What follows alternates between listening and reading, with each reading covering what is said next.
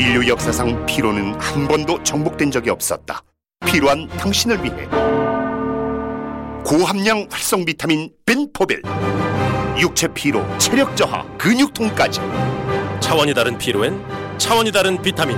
종근당 벤포벨 가까운 약국에서 찾으세요. 나는 의사다. 구독자 3만 명 돌파 이벤트.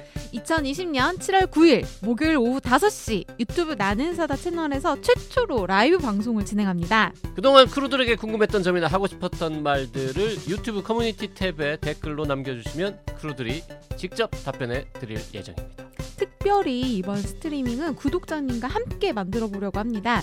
스트리밍에서 영상 통화를 통해 나는 의사다 크루들과 직접 인사도 하고 대화도 나누고 3만 명 달성 축하도 함께 해주실 찐 애청자 구독자님을 찾습니다. 함께 해주신 분들께는 푸짐한 선물도 드립니다 영상 통화뿐만 아니라 실시간 댓글로 함께 해주실 구독자님들께 드릴 이벤트 선물도 준비되어 있으니까 잊지 말고 꼭 보러 와주세요. 7월 9일 5시에 만나요 만나요. 근데 우리가 생방송하면 누가 들어와 그때? 들어와 주실 거죠? 멀쩡한 의사들의 본격 재능 낭비 프로젝트. 나는 사다 시즌 4. 보이는 라디오입니다 다음 주제는 다음 주에 스마트폰. 스마트폰. 스마트폰은 아, 이건 뭐, 이거는 뭐 어, 네. 안 봐도 알것 같아. 실제로 늘어났죠. 사람들이 이제 그 만나지 말고 각자 메시지 보내고 맞아요. SNS나 이런 것들 통해서 서로 이제 마음의 거리를 좁히자 뭐 이렇게 어느 정도 권장까지 했었기 때문에 당연히 늘어났죠. 당연히 뭐 줄었다는 게 한 2, 3%밖에 안 되고 음. 뭐 늘었다는 게 한 3, 40%가 됐습니다. 맞아요. 네, 늘었는데 이거는 보니까 20대, 30대, 40대, 50대 전 연령층에서 다 늘었어요. 아, 맞아요. 다 늘었고 맞아요. 그리고 평소에 많이 안 쓰던 사람들은 많이 안 늘었어요. 평소 많이 쓰던 사람에서 더 늘었다고 하는 사람이 많아요. 어, 근데 이 패턴은 좀 계속 비슷하네요. 그렇죠. 그러니까 쓰던 보면 사람은 뭔가를 더 많이. 결국은 안 하던 사람이 하게 되는 것보다는 원래 하던 사람이 더 많이 하게 된다는 거죠. 그러니까 결국 중독 산업이라는 게 한눈만 잡습니다. 헤비 유저를 만드는 제비 유저를 만드는 거예요. 어. 중독이라는 현상 자체도 결국은 내가 뭔가에 꽂혀 있는 거가 그것만 보이는 거잖아요. 네. 그러니까 눈에 콩깍지 씌우면 그 사람만 보이듯이 중독이라는 게 결국 뇌가 뇌가 뭔가 도파민이 나와야 되는데 그렇죠. 다른 거에는 안 나와요. 내가 지금 현재 많이 하고 있는 거에 대해서만 근데 나와요. 보통 이제 콩깍지가 이 쓰이면 벗겨지잖아요. 아, 그건 사람 사람한테는 그래요. 그러니까 지금 우리 사람한테 중독은 안 되잖아요. 그래서 아 사람한테는 콩깍지가 벗겨져도 네, 네. 술, 담배, 뭐 게임, 그럼요. 도박 이런 벗겨져요? 거에는 콩깍지가 안 벗겨- 더 벗겨진다고요? 강해지죠. 더 강해지죠. 네. 그 다음 주제 되네. 도박 어때요 도박? 도박? 도박 궁금합니다. 도박 궁금합니다. 일단 준이 도박 좋아하는 준이 못하죠. 아, 왜? 할 수가 없으니까. 줄었군요. 전 할 수가 아, 없죠. 그 예. 현장에 가서 해야 그렇죠, 하는 그렇죠. 거니까. 그게 도박이 보니까 근데 재밌는 데이터가 하나가 있는데 이게 매번 불법 온라인 도박 사이트를 신고를 받거든요. 근데 작년 대비 3배가 늘었어요.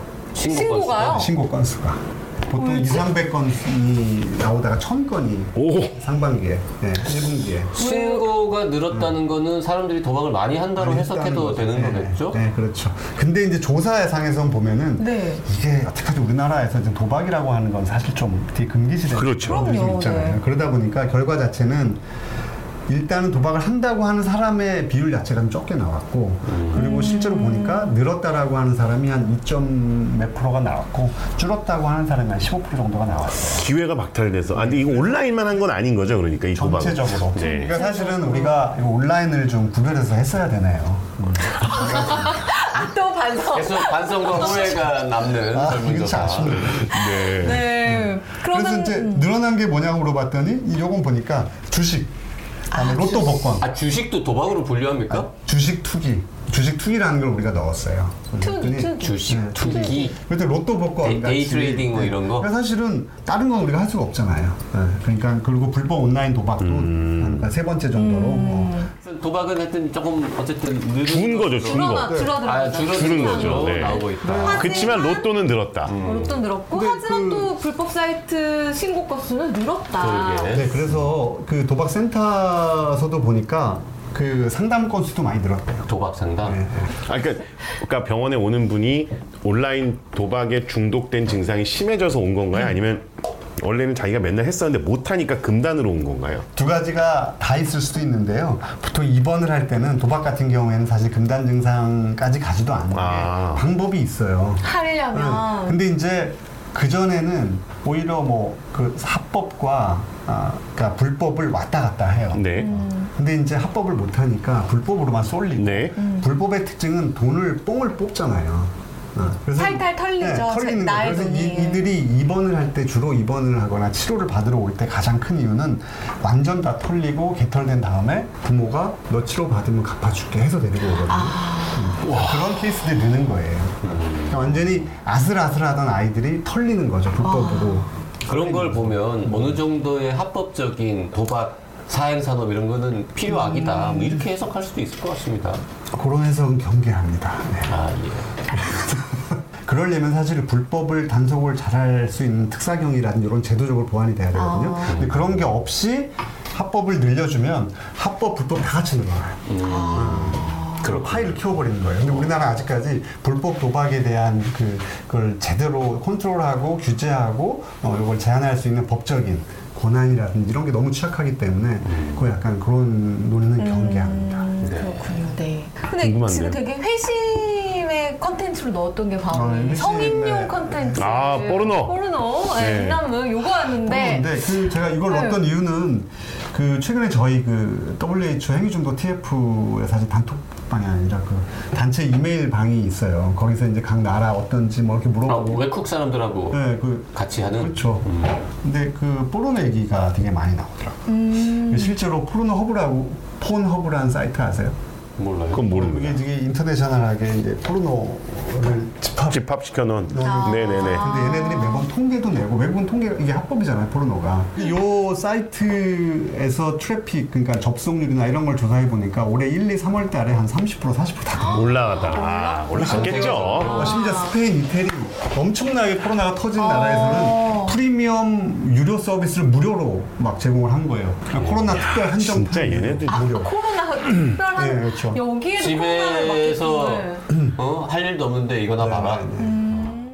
하긴 우리나라에서 그 뭐 뭐죠 넷플릭스 이런 거 매출 네. 올라가는 거랑 네, 같은 네. 거 그렇겠네요. 아, 네. 그렇죠. 예, 예. 맞아요. 예.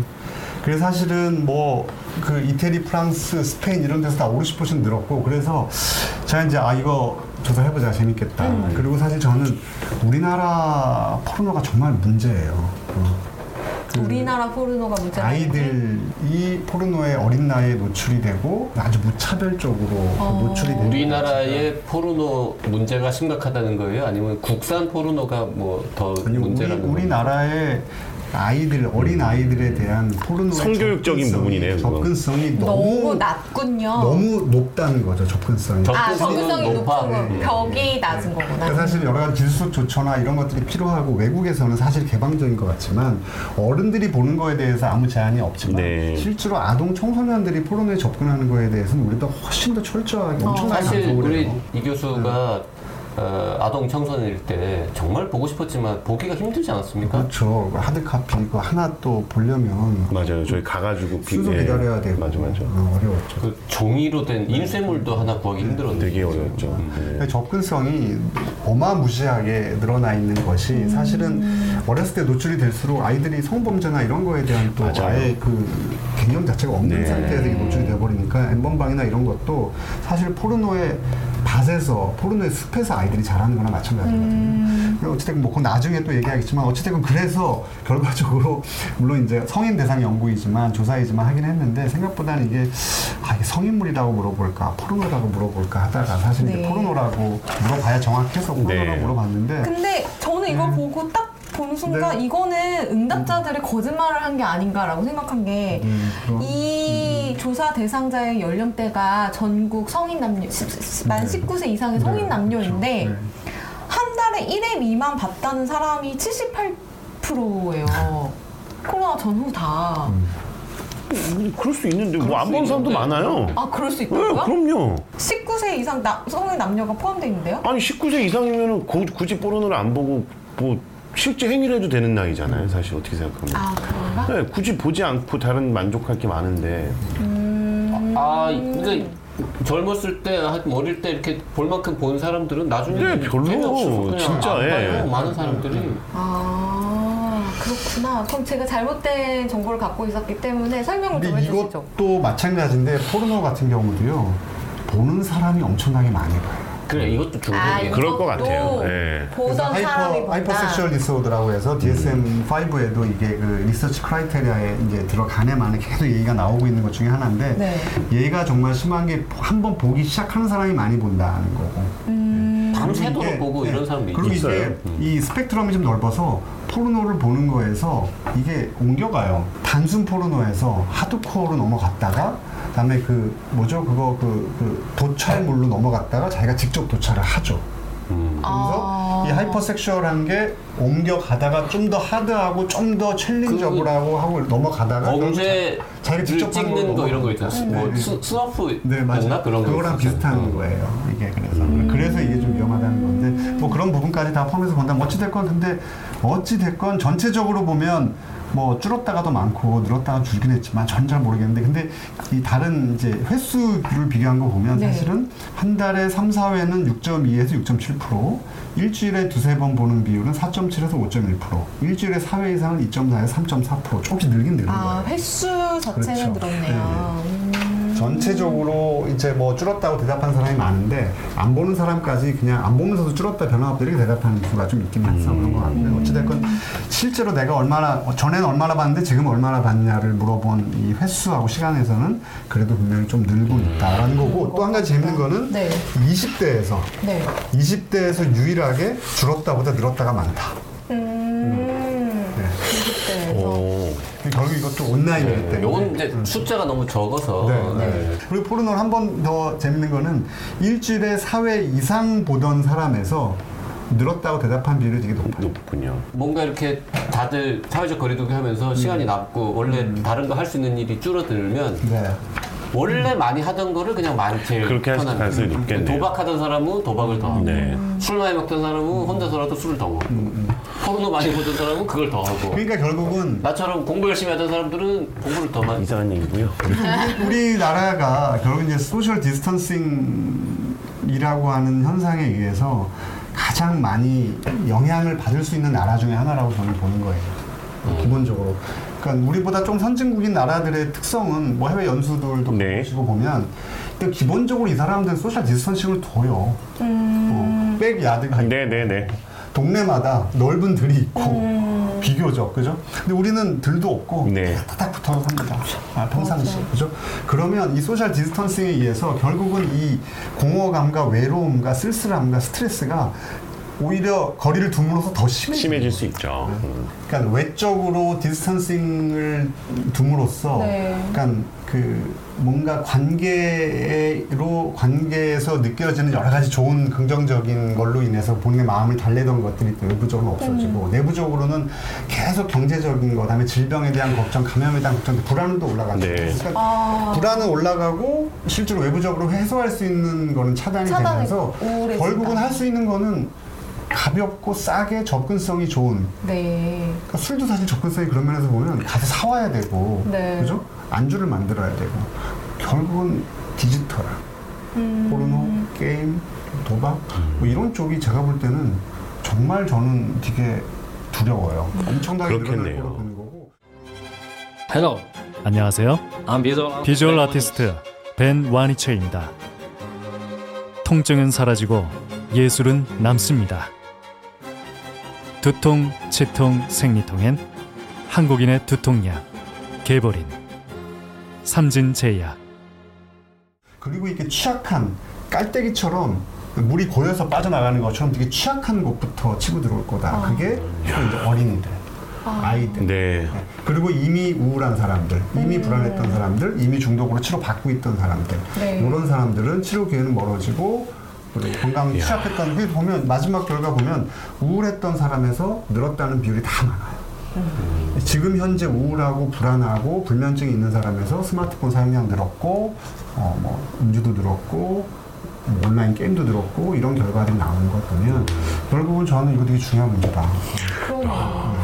그러니까 점점 더 원래 중독이 있었거나 아니면 뭔가 감정적으로 부족함이 있거나 네. 결여가 있었던 분들일수록 언택트로 인해서 그런 게더 강화되고 네, 맞아요. 공고해지는 네. 그래서 사실 산업적으로는 네. 뭐 이 기회에 언택트 사업도 좀 늘리고 뭐 경제적으로도 도움이 될 수 있죠. 일반인의 시각에서 본다. 네. 하지만 네. 그 이면에 그 섀도우에서는 분명히 이걸로 인해서 피해받고 어, 자기 의도와 무관하게 도람으로 빠져 그렇게 되겠네요. 들어가는 네. 사람이 분명히 나올 거라는 거예요. 그러니까 자, 제일 문제된 건 내가 그렇게 하고 있다는 걸 모르는, 모르죠. 모른다는 네, 게 문제인 것 몰라요. 같아요. 그리고 또 한 가지는 이 디지털에 이 관련된 중독들은 이 폐해가 당대에 바로 나타나질 않아요. 뭐 도박에서 돈을 왕창 날리는 게 아니면 포르노 지금 내가 10시간 본다고 그렇죠. 게임 뭐 10시간 한다고 당장 내가 뭐 피해 본게 아니거든요. 1년, 음, 3년, 네, 맞아, 맞아. 4년.